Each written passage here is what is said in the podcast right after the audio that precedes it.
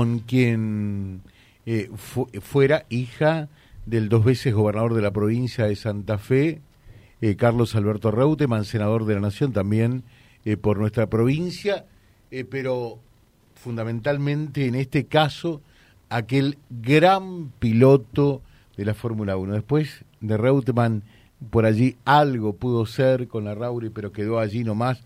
Daría toda la impresión que ahora podemos llegar a tener una promesa, pero después del retiro eh, de Reutemann eh, en Brasil, cuánto tiempo que pasó, ¿verdad? Cora Reutemann está en línea. Cora, ¿qué tal? Un gusto, gracias por atendernos, buenos días. Hola, buen día, José, ¿cómo estás? Bueno, muy bien, un gusto charlar contigo, ¿eh? Igualmente. Eh, y sabes una cosa, lo que desde ya me pone feliz es esa fuerza, esa entereza, esas agallas para reclamar lo que entendés es justo y merecido en relación a tu padre. ¿eh? Muchas gracias. Contale un poquitito a la audiencia de qué se trata, de qué fue bien el reclamo y fundamentalmente en qué etapa estamos hoy. Bueno, eh, todo esto empezó eh, unos días antes de que lamentablemente muera papá.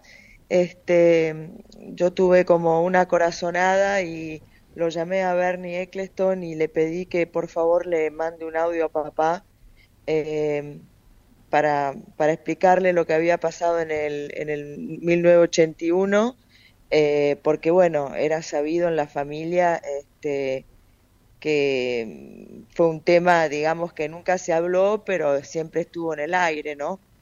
Eh, entonces, este, bueno, le hice ese pedido, lamentablemente al día siguiente papá murió, así que eso no, no, no pudo ser. Este, pero bueno, eh, después de unos meses eh, le mandé un mensaje a Bernie y le pedí que, que, que, diga la verdad como públicamente. Eh, insistí bastante con ese tema. Y cuando ahora presentó eh, su documental, que en el capítulo 4 habla del tema del 81, la verdad que me sorprendió porque fue como una respuesta a mi, a mi pedido, ya que lo hizo públicamente. Sí, sí, sí.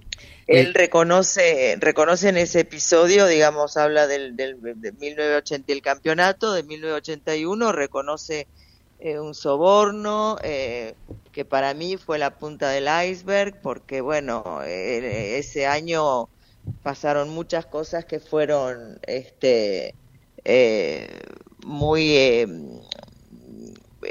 difíciles de explicar, digamos, estaban como muy escondidas, irregularidades, este, inclusive él lo dice también en el documental, este, que ellos habían logrado con Gordon Murray eh, que el auto entre al servicio técnico y que tenga la altura que tenía que tener este, para no, no tener problemas ¿no? De, las normas que había que cumplir. Eh, lo cual quiere decir que en la pista no cumplía las normas. O sea, mm. eh, ya son, son dos, dos cosas que él dice que, que bueno, que para mí eh, deberían descalificar a primero al auto este y segundo bueno eh, ver a ver cuántas cosas más pasaron ese año. Claro. Eh, y, y, pensás que, que, se está a tiempo de ese reconocimiento que sería un verdadero acto de justicia consagrando postmortem si se quiere si se puede llamar así eh, campeón del mundo en 1981 eh, a tu padre, a Carlos Reutemann? Mira, yo creo que esto ha tomado una repercusión mundial. Sí. Este, todo, todo, toda la prensa internacional, nacional, por supuesto, eh, internacional habla de este tema porque creo que es la primera vez que se toca un tema así en, en la Fórmula 1. Este, y creo que bueno que ya ya es eh, ya es bastante que todo esto se haya hecho público. Ahora si vos me decís eh, de seguirlo y de lograr este que ese campeonato eh, sea de papá bueno sí te digo que sí sería mi deseo pero haber llegado ahora hasta acá me parece que ya es bastante. Este, porque bueno, porque se, se, se hizo luz a todo esto, la gente entendió mejor, entiendo que fue una herida no solamente para mi padre, pero también para, para todos los argentinos que lo seguían y, y sobre todo los fanáticos de Fórmula 1. Este, tengo muchos mensajes de, de personas que me hablan de, de sus padres que ya no, no están más y, y cómo sus padres habían sentido ese, ese año, el dolor que les había causado. Así que bueno, es una cosa que como argentinos eh, no, nos toca mucho, ¿no? Y que nos Este, dejó en aquel momento una profunda frust- frustración, por otra parte, ¿no? Y sí, yo creo que sí. Eh, yo, te- yo, yo tenía 12 años, pero vos sabés que ahora cuando veo un poco lo que pasó, este, me doy cuenta que, que realmente hay cosas que son casi grotescas, ¿no? Como por ejemplo, este, eh, una filmación eh, de las pruebas antes de, Las Vegas, de las clasificaciones, donde papá viene perfecto en su trayectoria con el auto que tenía un autazo, un autazo que hizo la pole encima, y, y que, que Piquet se, se va sobre la derecha como que, que lo, lo corre, ¿no es cierto? Eh, son imágenes, o sea, son, son cosas que hoy en día eh, eh, queda, el piloto queda desclasificado. Este, Sí, pero bueno, en sí. esa época no había tanta filmación, no había tanta cámara, no había tanto, o sea, no había tanta tecnología. Hay varias irre- irregularidades. Después, bueno, el conflicto de, de Foca con FIA en Sudáfrica, que eh, a pesar de que Bernie le dijo a papá, le prometió que los puntos iban a contar cuando papá ganó el Gran Premio, después los restaron. Este, no se los dieron. Después hubo cambio de gomas, que estaban bárbaros los Williams con, con, con Michelin y pasaron a Goodyear por orden de Bernie. O sea, era como, Bernie era el dueño de la Fórmula 1 y el dueño de Brabham. Era muy difícil eh, que le facilite este, el campeonato a papá. ¿Y la relación de tu papá con Bernie? No, la relación de papá con Bernie siempre fue buena porque ellos se conocían cuando papá corría para Bernie. Mm. Este, pero bueno, los negocios eh, de Bernie siempre pasaron antes Sí. eh, que la amistad. O, o sea, eh, mm, primaba para, para Eccleston eh, lo- los negocios más allá que la amistad. Y sí, sí, por eso, por eso es, es, este, es, eh, es- fue como el, el dueño de la Fórmula 1 tantos años y bueno, eh, es un hombre muy poderoso en ese sentido por todos los por todos los negocios que ha hecho, eh, eh, pasando claramente por, por, por sobre la moral deportista y, y- y sobre la amistad. Mm.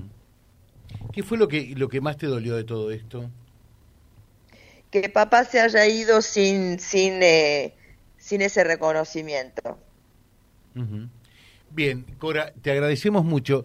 Déjame, por favor, infligir algo y me decís sí o no, nada más, eh, porque si no, no sería periodista. Eh, sé que sos licenciada eh, en ciencia política. ¿Te gustaría la política? ¿Te gustaría participar? Me gustaría aportar a mi provincia, me gustaría aportar a, a, a mi país. Creo que papá hizo mucho por la provincia este, y, y es como que siento como que es un camino que él abrió y que sería un desperdicio que yo no lo siguiera. ¿Lo vas a seguir? Creo que lo voy a seguir, sí. Ahí está.